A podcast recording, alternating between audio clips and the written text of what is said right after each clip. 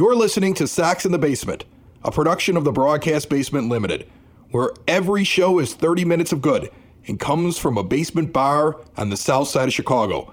Pull up a stool, pour a cold one, and join us right now for Sox in the Basement. Heard everywhere podcasts can be found and always at soxinthebasement.com. As we bask in the euphoria of what has been the greatest week of White Sox baseball in a decade, maybe more. I mean, let's be honest. The team is good, the rebuild is over, the win streak, the crazy weekend at Wrigley, the four home runs and four at bats by Abreu, and then after they finally take a loss, they get a day off, they play the Pirates, and Lucas Giolito throws a no hitter? Are you kidding me? In a terrible year, in a year in which we've given up so much, in every level of our lives, I guarantee that I am not the only White Sox fan that is beaming because Lucas Giolito threw a no hitter. Absolutely giddy. Tell me you didn't have the biggest smile on your face. I mean, this has been a year of just crap. And the White Sox are winning. There's baseball on television. It would have been great to have been there. I'm sure 10 years from now, I'm going to run into some punk in a bar who's going to tell me he was there and swear to it.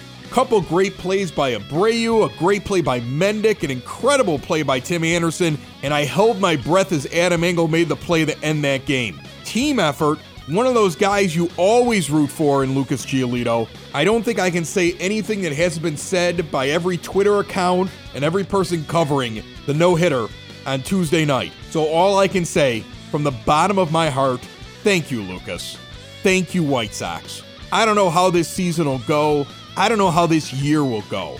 But for the first time in a long time, it didn't matter if we were inside the ballpark.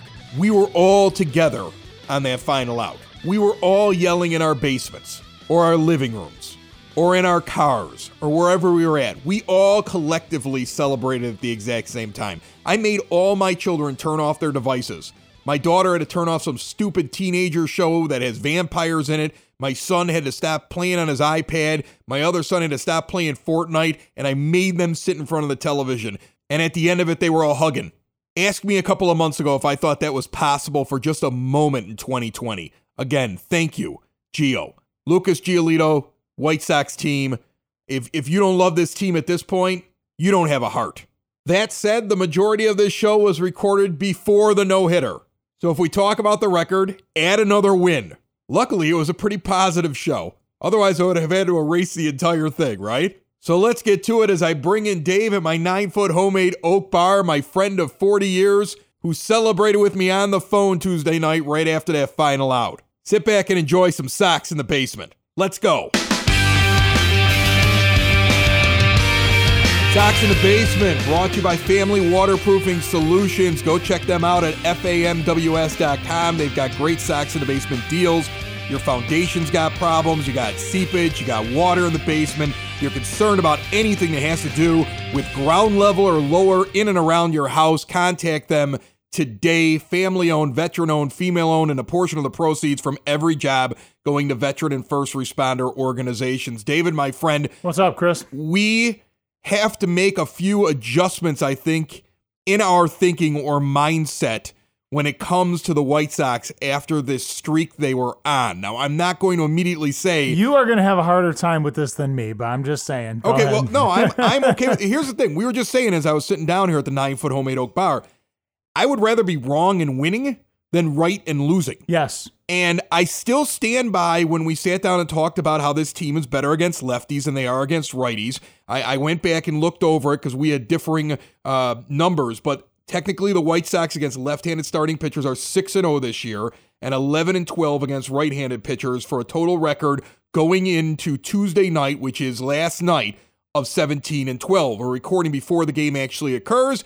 I believe that they will be 18 and 12 by the time people have listened to this show because Steven Brault is a lefty and he's going to get crushed by the team. And the Pittsburgh Pirates, you know, the Pittsburgh Pirates, they don't exactly put that. Well, you you you know, they don't exactly put the fear of God into you. Now, you know, just to recap what's happened this week, this has been an amazing week for the White Sox. I mean, so you win two out of three against the Cubs, you sweep the Tigers four games after taking the last game against the Cardinals. So you had yourself a seven game win streak there. And Sunday, you just you just ran into a buzzsaw with Yu Darvish. I mean, I don't necessarily blame I don't blame the lineup for that. It's just Yu Darvish is good. Yeah, Yu Darvish is good, man. Like that is a that is a good pitcher that has rediscovered himself. And you know, encouraging game, encouraging thing out of that game, Dylan Cease, man, like looked good. He was right there with him. Looked good. And you know what's crazy about it is that look, I got a little bit of flack on Twitter because I said something along the lines of why isn't there somebody warming up during the inning where Schwarber hits the home run? I'm not saying I would have pulled Cease. To be honest with you, in the fifth inning, it wasn't Cease's fault. It was Moncada's that you were having the ball thrown all over the place and there were guys all over the base paths. Right. It, that was on Moncada. Cease showed the ability to get over mistakes by his defense. I, I'm with Ricky Renteria. I was confident in Dylan Cease, but yes. as you enter the sixth inning of a game with a guy who's probably going to finish that inning in the high 90s or low 100s in his pitch count as he comes out of it, there's nothing wrong with having a guy warm.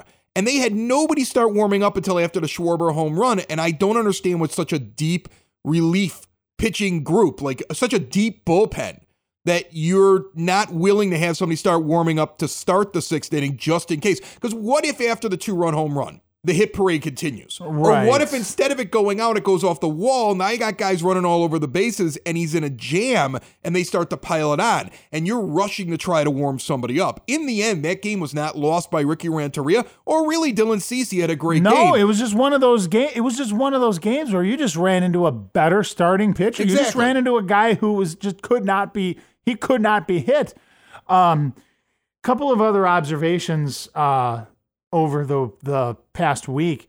Jose Abreu just loves playing the Cubs, man. I want to give I want to give another reason why Jose Abreu is breaking out, and it also affects our Ricks factor, where I've been measuring. I was calling it the Ricky Rick factor. I've decided that sounds stupid. We're going with the Ricks factor now. Rick Hahn and Rick Renteria and their impact on the team. I went back and took a look at the last week from the moment the White Sox started that streak, coming out of the doubleheader against the Cardinals, and something very interesting happened in Game Two. In game two, Edwin Encarnacion was no longer the protection behind Abreu in the five spot with Jimenez hitting six. No, it was Eloy. They were flipped. From the time that Eloy Jimenez, starting the day after that doubleheader, sat behind Jose Abreu, his statistics immediately started to go up against righties and lefties together. Yes. In fact, being protected seemed to make a big difference because Eloy, as we've said, has been one of the better hitters against right handed pitching so far to date. And now all of a sudden, Abreu's sitting there in the four spot instead of the three. He, he has gone into three once or twice against a righty since that's happened, but basically he's playing in the four spot with Jimenez in the five. If he moves up to the three, Jimenez sits right behind him in the four. You have to remember that when he had those multiple home runs, the three home run game that he had against the Cubs, every time he had a home run, Jimenez came up afterwards, but a line shot off the wall. Right. He's he he was making the pitchers so nervous they don't want to get to him and Abreu, and that's not to take anything away from Jose Abreu, but what it does is it makes me rethink a little bit the Ricks factor. So I went back and looked, and I wanted to make sure I had not given Ricky Renteria any negative impact where Jimenez is behind him or he's actually setting up the lineup to maybe take pressure off Abreu because Jose Abreu is doing so much better against right-handed pitching this year compared to the last couple years. I couldn't find any games to say, no, Ricky didn't cost us that game. I still had him sitting at a negative four. But I will tell you this looking back over the last week Sox faced three lefty pitchers during that streak where they rattled off seven in a row.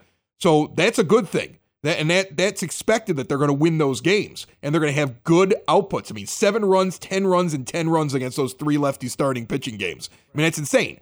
But since Eloy went in behind Abreu and Abreu essentially falls to the four spot, and finds himself in a more comfortable spot.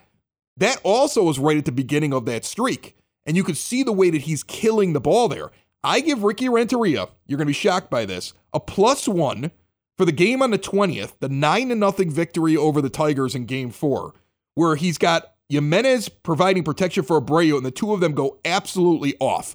If you're going to give him a hard time about his lineup, you have to give him credit for that. And then I give him credit for the game against the Cubs on Saturday, going Grandal, Abreu, Jimenez as three, four, five. Because that's a righty you're up against at this And you're point. going up against a righty, but the fact that Abreu seems relaxed, Ricky has to get credit for understanding an unmeasurable thing. We can look at sabermetrics whenever we want to, but if he's sitting there saying, hey, Jose's pressing all the time because he thinks he has to do everything, and this makes him comfortable and allows him to excel like where he was in his mid to late 20s, then you have to give him credit for it. I give Renteria credit for two wins during that seven game win streak that they probably don't get if not for the manager. I have the factor of him costing them two games split in half to negative one. As a plus minus manager, I have him at negative one going in to the ga- the series against the Pirates. For any of those listeners who think that all we're really doing is piling on Renteria, no. I mean, no, he's the- the improved putting, as a manager. Putting Eloy, he's making good putting- decisions. Putting, Eloy in the putting Eloy behind Abreu to give him some protection was a very smart thing to do. Um, it should have. I mean, it should be a no-brainer because Encarnacion up to this point in the year has been completely useless. But I mean, putting that aside, Jose Abreu has said, you know, he wanted to come back and play here because he wanted to play in a lineup where he has some protection. So, you know, props to Ricky for giving him some protection. Sox in the Basement listeners, do the hard work. And if you're a hardworking man or woman on the South Side, you need to be outfitted properly. And that's why you should visit Red Wing Shoes in Evergreen Park and New Lenox, a work boots specialty store that carries sizes from 6 to 16 and feet as wide as 4E. A 115 year old company that came out of Red Wing, Minnesota, and one of its largest stores in the entire Midwest is in Evergreen Park, Illinois, ever since 1976. When you're on your feet, the footwear is everything. So why not get an expert fitting? They warranty, repair, and offer free conditioning with laces. And they also carry Carhartt work clothing as well. Located at 3347 West 95th Street in Evergreen Park, Illinois, with a sister store available to you at 208 East Maple Street on Route 30 in New Lenox. Visit them today. You work hard. You've earned it. Red Wing Shoes. Joining me on the phone line right now, he is the editor in chief for Sox on 35th. We did our simulated season with them back when we didn't know if baseball would even occur in 2020. And he's also the editor in chief for Diamond Digest. He is a two time Sox Math finalist, and this is his first time on Sox in the Basement. Jordan Lazowski, how are you, sir? Oh, I'm wonderful. How you doing? I'm doing great. I'm looking forward to talking to you about a number of different things, and I definitely want to get into how you become a Sox Math finalist. But one of the things I want to dive in right away to, and this is the reason I reached out, you wrote an article last week trying to take a very middle of the road approach to dissecting the good, the bad, the ugly. Uh, is he is he still viable? Is he not? Don Cooper. And I find this to be a fascinating subject for White Sox fans. We just did a live event back on Saturday night at Jack's Place in Chicago Ridge. I had multiple fans come up to me and say, What do you think about Coop? You think they should get rid of him? It's amazing that this is constantly a discussion. Is that why you decided to write the article? It is. I mean, every time it's either a bad outing or a prospect struggles when they first come up, or you know, someone has a bad outing out in the bullpen. It's Coop did this, Coop did that, fire Coop, fire this, fire that. It's like, you know, at, at some point, it's not about whether you're pro Coop or anti Coop, or it, it's just looking at it from, like you were saying, a very neutral standpoint and trying to say, okay, what's the argument for moving on from Don Cooper? What's the argument moving on from Don Cooper? Or for keeping Don Cooper? And it's like, it's trying to balance the two out and finding a way to work through it. And we've tried to approach this here from different angles. Uh, we were fortunate enough to talk to a minor league pitching instructor by the name of Eric Minshall, who has worked with Coop and explained to us that over this past offseason, and even the offseason before that, but a lot this past offseason, Coop was really trying to look into more of the analytics, and he's reaching out to folks in the industry to try to make sure that he's not missing anything. And that fascinated me because I think people get a picture of him as he's just this crusty old guy with the New York accent whose ways are old and don't work anymore. How do you respond to that when people say that to you? I mean, it's hard to judge based off that too. It's like you're based off of you're basing it off of what he looks like, how long he's been with the team. It's like, you know, with the with the new age of analytics, the thing has kind of become where, oh, if you're on the and again, this is a gross oversimplification, which is kind of the point of the article, is you know, if you're on the younger side of the spectrum, you are so into analytics, like you love the numbers, you get it. But if you're on the older side of the spectrum, you don't get it, you hate the numbers, you hate analytics. And, and I think that if you approach Don Cooper and how long he's been with the team from that angle, I, I think you leave yourself open to missing some of what Don Cooper might be doing. Now, with the experience you have talking with different people who have worked with Cooper, I, I think that's the closest you're going to get to seeing what Don Cooper does outside of talking to Don Cooper himself. That's why it's hard to really evaluate Don Cooper without talking to either him or someone who knows what he does on a daily basis. What's your overall impression? I mean, I, I want people to go check out the article on Sox on 35th and, and read the entire thing because it's fascinating. But if you could sum it up for me, uh, give me what your overall impression is of Coop after taking this very long look at him and saying, okay, do I still like him as my pitching coach? I mean, when you were done with it, you had to have a feeling like, yeah, you know what, people are too hard on him, or, you know, m- maybe there's an issue here that needs to be addressed. I, I think in many ways it can be both. You know, I I try and interact with people. I try and look at it. I try and see both sides of it, and I do see valid arguments on both sides. I think pitching coaches usually have a shorter turnover um, in terms of tenure than what Don Cooper has been lucky enough to experience. Um, so the idea that hey, I, I just want a new voice in there, that that lends some sort of okay, I, I kind of see where you're going with that. I, I see what you're saying. But at the same time, if you look at the numbers behind it, you know, he, he's never been the, the Sox, except for like 2005, have never been like the best team in baseball when it comes to a pitching staff. But also through all these bad years and these disappointing years, they've never been the worst team. They've never been so bad that I feel like looking at a numbers standpoint, I can say, yes, I can point to these years and say he should be fired because of these years. So I, I think it's trying to balance between the two. Now, in terms of moving on from Don Cooper, Don Cooper moving forward, I think you have to kind of look at, and this is a question I can't really answer, but what's his role in helping shape the philosophy of the current player development team? Because if you've seen that and seen what Chris Getz and everyone has been doing, there's been a lot of younger um, former ball players coming in who are starting to shape the new age of White Sox player and pitcher development. And the role Don Cooper has in that kind of depends on how long you see Don Cooper coming. I think a lot of fans will say they like the current pitching development staff. I mean, you're seeing guys like Matt Foster and Codi Heuer. Those are products of this new age of White Sox pitching development. But if you like that and Don Cooper is a part of that, well, then how do you let the guy go until you're ready to promote one of those younger guys into his role? But if he doesn't have a big role in it, then I, then I can see, okay, he doesn't have a role in what they're doing at the minor league system. Bring somebody up who does and continue that development into the major league system. Jordan Lazowski is one of those folks over there at Sox on 35th. I love what you guys do. We were very excited that we got to do the simulated season with Sox on 35th. It was it was a lot of fun when we were waiting for baseball. Another thing that you do is you are a massively talented contestant when it comes to Sox math, the thing that uh, Jason Benetti does during the games. Even when I try to participate, by the time I come up with a number, I'm so far back from everybody else. Is it are you just really good on a search engine or you just have most of the answers floating in your head? I have never sat there and been able to go maybe once or twice, go through all four and say, yep, I know exactly what that number is.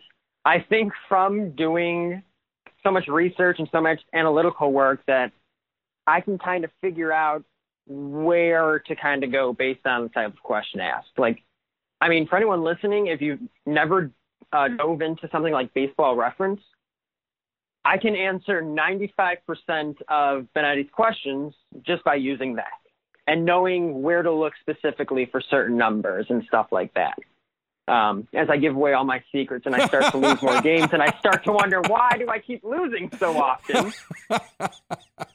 but at, at, least you get to see some new faces uh, come up and winning these games. But yeah, honestly, it just comes from, you know, I do so much analysis and just looking at players and looking at their numbers that you kind of learn where things are. And then the other parts you can get from just Wikipedia, honestly. I mean, it, it, it comes with, again, just a lot of diving into every single player, just sitting there. I'm wondering, oh, what did this guy hit this year? And you start to figure out where everything kind of lines up. But no, it's always so much fun to do. And this year's been a little bit different and getting to watch everyone with the videos and see everyone winning the games. Um, it, it's certainly been a lot of fun. Because of your analytical uh, breakdowns and the fact you love it so much, I got to ask you a question totally unrelated to the Coop article, just for your opinion on it.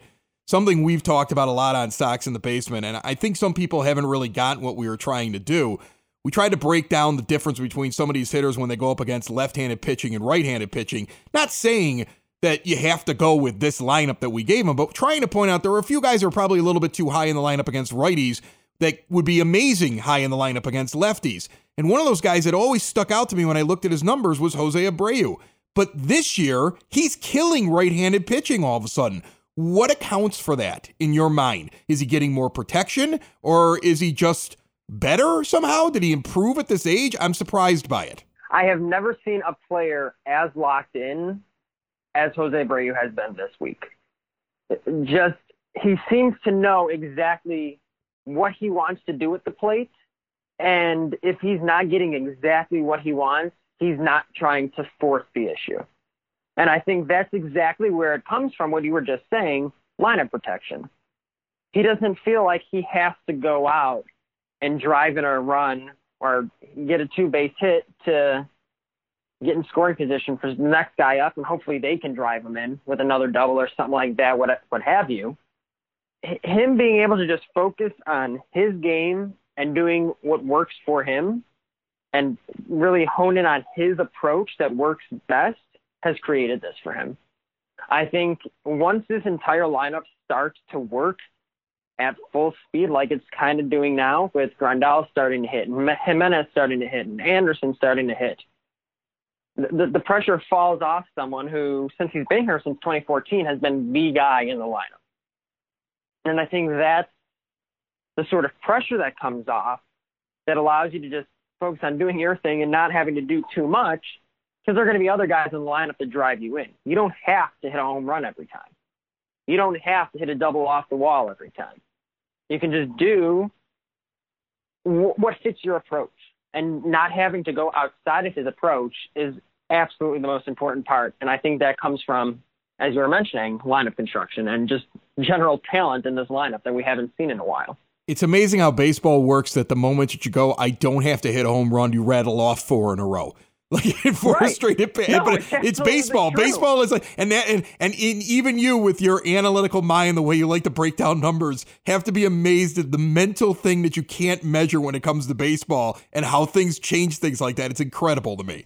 It is. I mean, when you look at this is a tangent on Twitter where it's it's either you're all analytics or you're all no analytics. Like you got to find a way to put the two together because everything I do with analytics starts with something I see. And even as I write all these analytical articles and put all these tweets out about Jose Abreu, and he comes out and starts hitting like he's 28 again. And it's like I, I couldn't have told you that from the numbers maybe someone could have told you that strictly just by watching the game. It, it's just such an interesting thing to try to marry the two together that, you know, just when you think you've got it all figured out with the analytics, it comes around and says, you know, this is baseball at the end of the day. You're, you're not going to be able to fit everything nicely into your box as you'd hope. Jordan Lazowski is the editor in chief for Sox on 35th and Diamond Digest, and he was nice enough to join us today on Sox in the Basement. My friend, I, I hope you'll join us again someday soon. Oh, absolutely. I love what you guys do here. It was an absolute pleasure to be on here and absolutely love what you guys do. Absolutely love everything you guys are about. Last Saturday, we were out live at Jack's Place, 7000 West Southwest Highway in Chicago Ridge, Illinois. We had a great time. The place was as full as it could be due to COVID 19, folks hanging out in the parking lot. We had the big tent out there, gave away a lot of swag, big screen TV, free food, free beer. It was a blast. They got lots of flat screens out there, pizza at the bar, lots of drink options, safe, clean fun in the interior, and a private video gaming room away from the cheers of those watching our boys. Offering partitions and space so you can feel comfortable and confident playing the slots. 11 a.m. Tuesday through Sundays, they're open. They close midnight on the weekdays and 2 a.m. on Friday and Saturday nights. Jack's Place in Chicago Ridge is your place this season. It was also where we debuted Sox in the Basement Saturdays. Sometimes it'll be live, sometimes it'll be an interview series. This Saturday, it'll be a combo. The remainder of my in depth conversation with Jordan Lazowski, plus your phone calls, and all you have to do is join us live on the Podbean app this Saturday. We're going to do it at noon before the 1:10 p.m. start against the Royals this Saturday. Live on the Podbean app. Get the app anywhere you can get apps at on any device. You should also be able to find your way to that app at soxinthebasement.com. Join us live, call in live through the app, join the live chat room, and listen to more as we really get into it with Jordan Lazowski and Don Cooper. Friend or foe? I don't know. One of his pitchers just got a no hitter. I think he's riding high right now.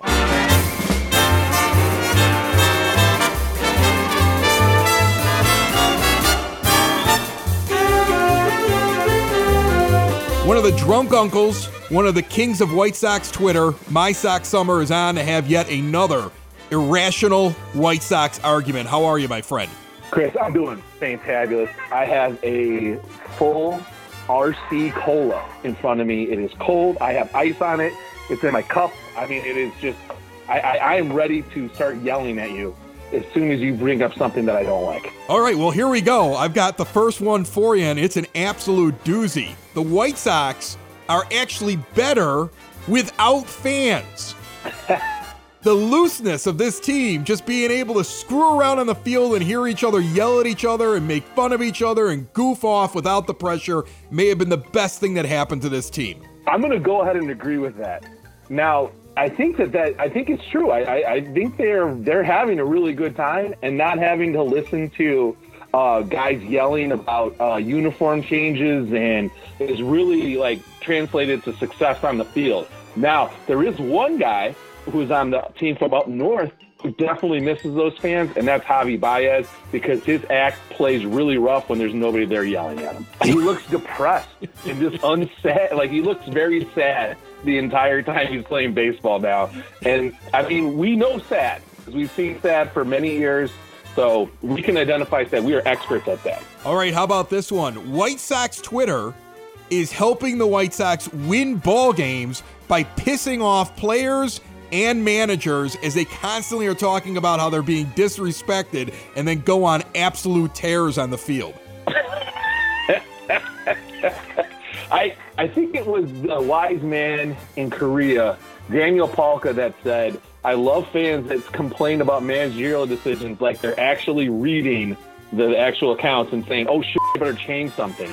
I I I, I mean, I don't think people are having any impact on anything. Like this is all set. Like we, it's set, and they don't really make any changes based on what they read on Twitter. Don't you think it's interesting though? Like, like when Anderson comes back, he comes around third base and he's doing the shush sign. And at first you're like, that's funny because there's nobody in the stands. But then he explains it's because people were saying he shouldn't be the leadoff hitter anymore. And come on, I'm Tim Anderson. I had 335 last year. And then Abreu made a comment during his heater over the weekend that basically people were were counting him out and treating him badly. I'm wondering if they're picking tweets off of White Sox Twitter and they're putting them on a bulletin board in there.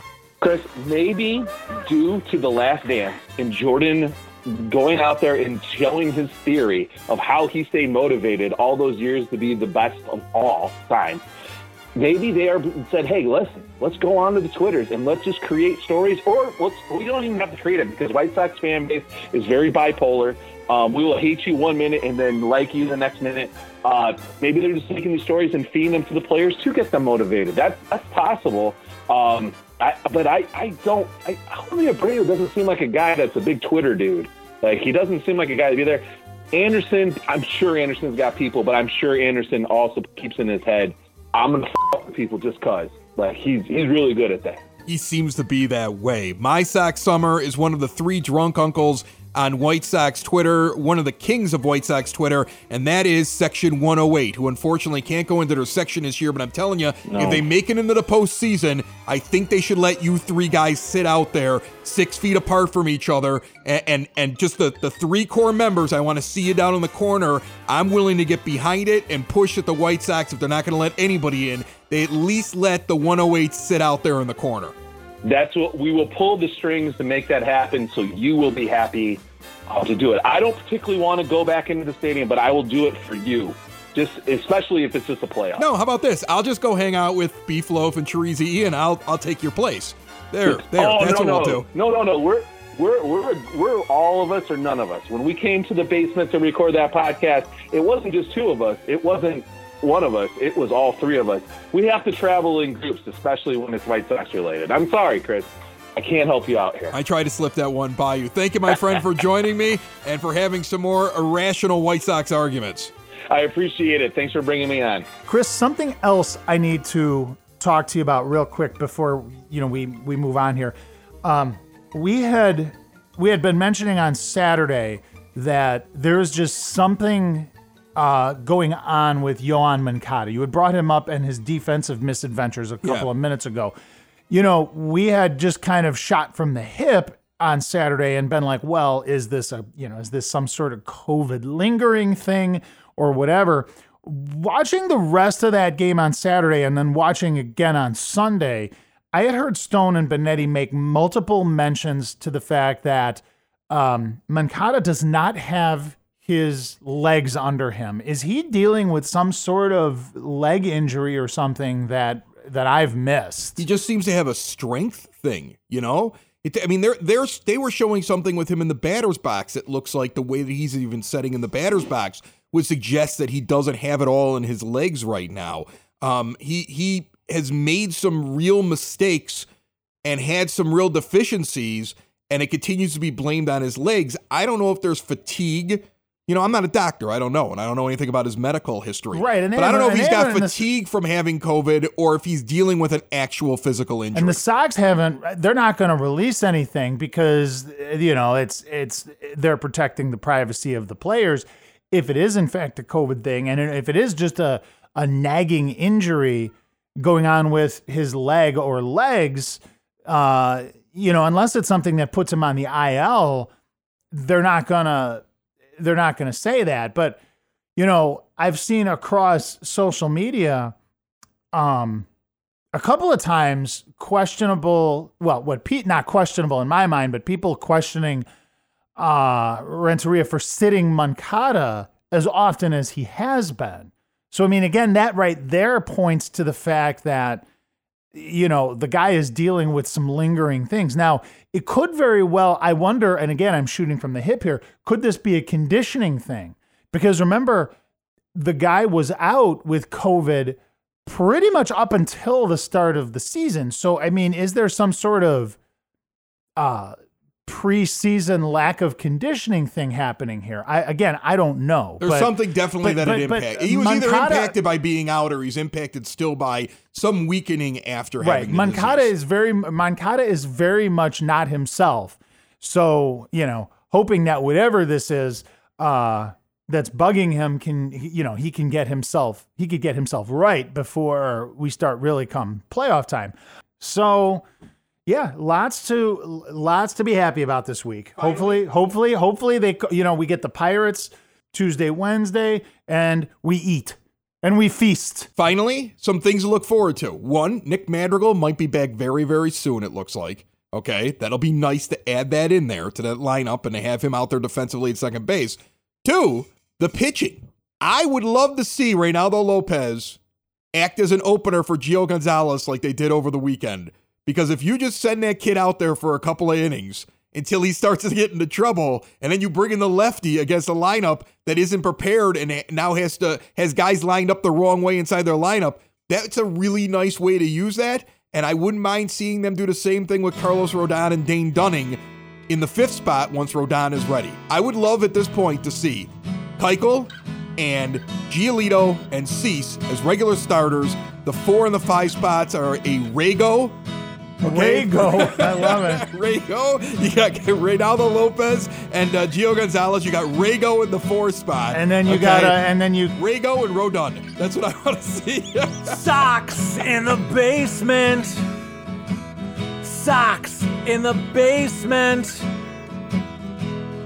Sox in the basement. Sox in the Basement. Heard everywhere a podcast can be found, and always on soxinthebasement.com.